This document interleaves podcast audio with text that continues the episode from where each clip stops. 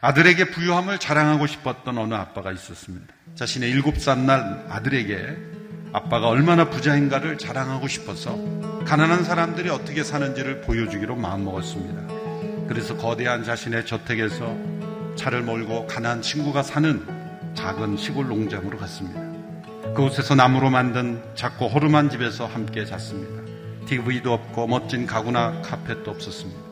다른 전자기기가 없기 때문에 함께 이야기를 나누고 그렇게 밤을 보냈습니다. 그곳에서 이틀 밤을 보내고 돌아온 부자 아빠는 자신이 의도했던 것을 깨달았는지 궁금해서 질문했습니다. 아들에게 이 시골집에서 보낸 이틀이 어땠느냐 물었습니다. 아들이 대답했습니다. 아빠 정말 좋았어요. 아버지가 말합니다. 아들아, 가난한 사람들이 어떻게 사는지 잘 보았니? 거기서 무엇을 배웠니? 네, 아빠. 우리 집에는 개가 한 마리뿐인데 그 집에는 네 마리나 있었어요. 우리 집 뒷마당에는 수영장이 한 개 있는데 그 집 뒤에는 끝없이 이어지는 개울이 있었어요. 우리 집에는 전등이 있는데 그 집에는 멋진 별이 있었어요. 우리는 밤에 제각각 TV를 보는데 그들은 모두 둘러앉아 재밌게 놀았어요. 그리고 아들은 아빠에게 이렇게 말합니다. 아빠, 우리가 얼마나 가난한지 알게 해주셔서 감사해요.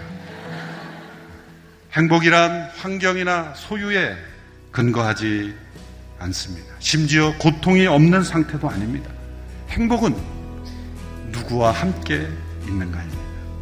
어떤 이와 함께 동행하는가.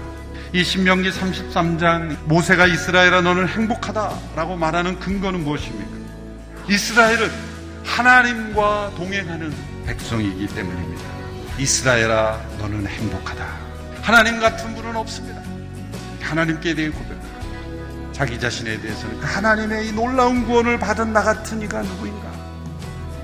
이 두 가지 고백이 있다면 너는 행복하다. 모든 행복은 거기에서 시작이 됩니다.